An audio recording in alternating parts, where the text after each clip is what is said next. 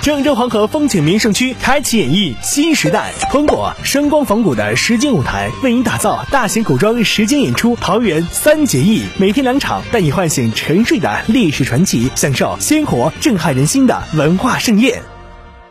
近日，国家卫健委等十部委发布了关于促进社会办医持续健康规范发展的意见，其中提出各地要严格控制公立医院数量和规模，为社会办医留足发展空间。意见提出，加大政府支持社会办医力度，严格控制公立医院数量和规模，为社会办医留足发展空间。各地在安排国有建设用地年度供应计划时，本地区医疗设施不足的，要在工地计划中落实，并优先保障医疗卫生用地。按照公平竞争择优的原则，支持向社会办基层医疗机构购买服务。营利性社会办医，包括诊所等小型医疗机构，可按规定享受小微企业税收优惠政策。政府对社会办医区域总量和空间布局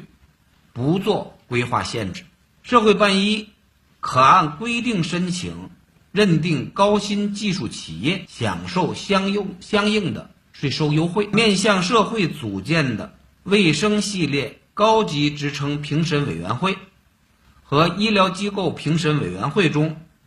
要求要有一定比例的社会办医的行业组织和社会办医人员。社会办医是我国医疗服务体系的重要组成部分。截至二零一八年底，全国社会办医疗机构数量达到四十五点九万个，占比百分之四十六；社会办医院数量达到二点一万个，占比百分之六十三点五。